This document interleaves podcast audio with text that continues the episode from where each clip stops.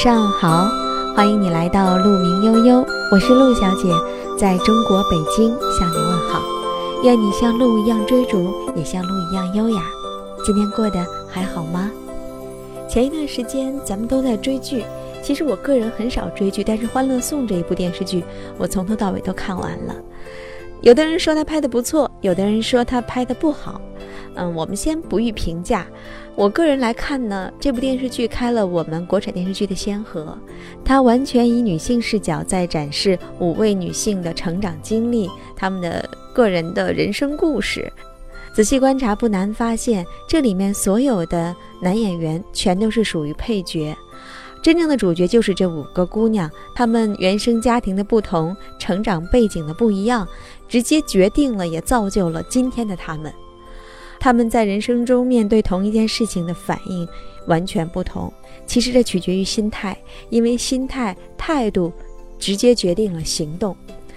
我今天看到一篇文章的题目写得很好，叫《破解你的幸福密码》，这也是我特意找来的一篇文章，想和你分享。作者武志红，咱们一起来听一听这位非常有名的男性心理专家如何在讲解女性解破自己的幸福密码呢？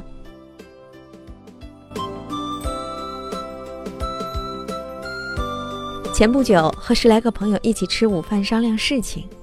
一位女士频频给别人夹菜，并解释说她想吃某个菜，可是不好意思先吃，所以先夹给别人，然后就心无歉疚地夹给自己吃。听到她这样讲，我们都哈哈大笑，都学她频频给别人夹菜。饭桌上到处都是“吃吧，请吃吧”的声音。这是一个玩笑了，所以看起来有些搞笑。但是，假如你真的暗暗有这样一种人生哲学呢？那会令你有什么样的人生呢？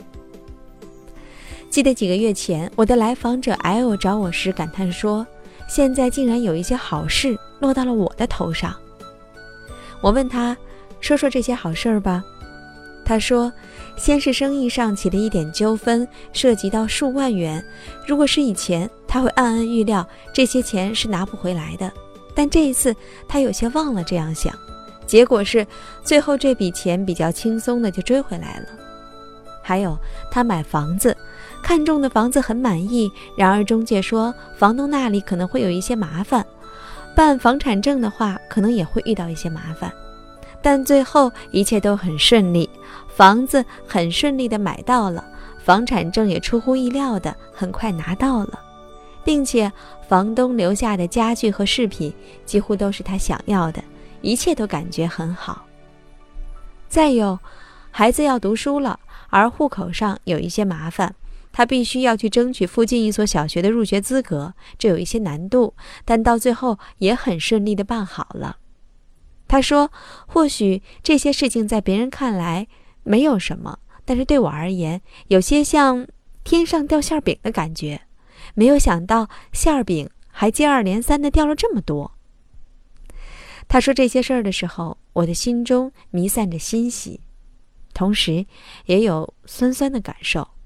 而他一开始的那一句“竟然”，仍然深深的印在我的记忆当中。所以我问他为什么一开始用“竟然”这个词，他回答说：“你不知道，我从小就有一个习惯。”每当期待好事儿发生在自己身上时，我会先说“绝对不可能，绝对不可能”。之所以这样做，是因为他心中有一个迷信：如果他的期望是好的，那么事情一定会糟糕；如果他的绝望到极点，好事儿反而会有可能落在他头上。后来经过探讨，他发现这个迷信是他童年时人生格局的一个浓缩。他有一个弟弟，而父母非常重男轻女。如果他和弟弟利益上有冲突，那么一定是弟弟得到满足，而他势必会失望。如果他主动去和弟弟争，也就是他先有了一个强烈的期望，那么这种带着争夺意思的期望一旦被父母发觉，那么他不光是失望，还会受到父母的惩罚。有时父亲会非常严厉地惩罚他，甚至会把他赶出家门。相反，倘若他一开始就放弃与弟弟争夺的心思，那么偶尔父母也会满足一下他的需求。这种童年时的人生格局，最后浓缩成了他的人生哲学，那就是强烈的期望一定会失望，甚至会被惩罚；彻底的放弃争夺心，反而偶尔会得到满足。命运就是自己内心在外界的展现，因为他有这样的内心，所以他有了相应的命运。在他三十多岁的时候，别说天上掉馅儿饼这样的事儿了，实际上稍微与别人利益发生冲突，他都会认定自己的利益是不可能得到捍卫的，而事实也一直如此。前不久，他的命运才得到了改变，而实现这一点的关键，自然是他的内心先发生了改变。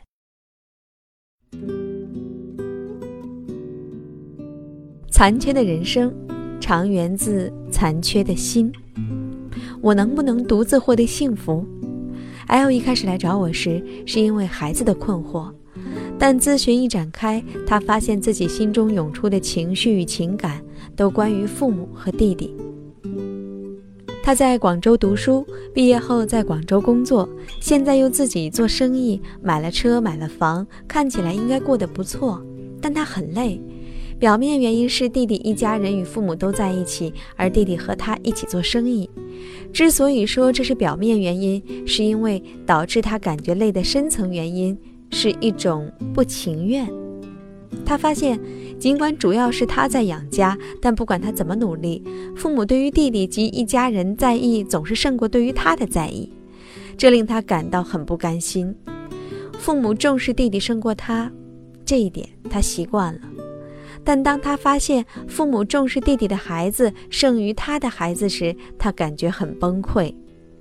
其实，不光是他对一家人生活在一起的格局不满，他的弟弟一样也不享受这种格局。弟弟工作上也有很多令他不高兴的习惯，譬如工作上拖延、粗心与不上心等等。当他试着站在弟弟的角度看弟弟时，他明白，弟弟觉得对他有亏欠。这种感觉令弟弟抬不起头来。既然如此，为什么还要强拧着在一起呢？继续讨论时，艾欧发现他内心有一种隐隐的信念：他是不配得到好运的，除非他和别人在一起，他才能够享受别人带来的好运。而为了得到这一点，他需要去为别人服务。这一信念仔细展开，就可以说是他潜意识中认为他是不配得到父母的宠爱的，除非他和弟弟在一起，那样他才可以分享父母的喜欢。但父母喜欢的不是他自己，而是满意于他对弟弟的照顾。在咨询中，我常常发现，我们对于好运能否降临到自己头上的预期，几乎是儿时能否得到父母宠爱的预期。而这一点在 L 身上表现得淋漓尽致，也是因为这样一个模式，令他在找合作伙伴和普通员工时，总无意中去选择能力不强，但是需要他支配和照顾的人。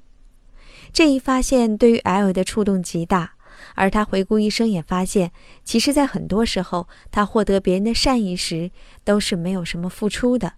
他并不是非要通过为别人服务才能获得好运，很多人对他好，并非是因为他对某个人好，而仅仅是因为他们喜欢他。也就是说，仅仅是他自己就可以获得别人的认可。有了这些认知之后，L 的心松动了，而天上掉馅饼的事儿也接二连三地发生在他身上。所以，作为女性，需要好好去认识自己不幸中深藏的信念，以及那些信念是如何形成的，从而破解自己的幸福密码。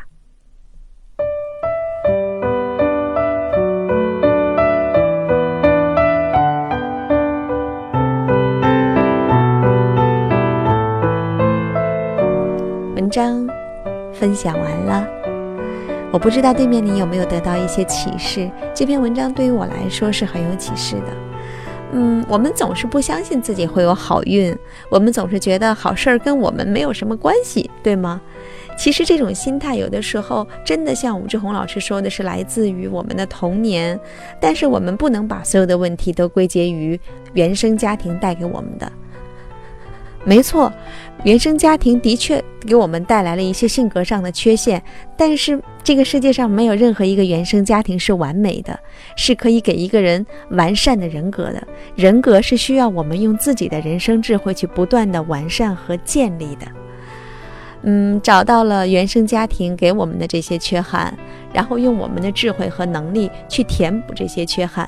去完善自己的人格，让自己真的成为一个大写的人字，这应该是我们一生最有意义的一件事情，也是我们此生唯一的任务。你说呢？好了，今天我们就分享到这里吧。我是陆小姐，在中国北京向你说晚安。愿你像鹿一样追逐，也像鹿一样优雅。晚安啦。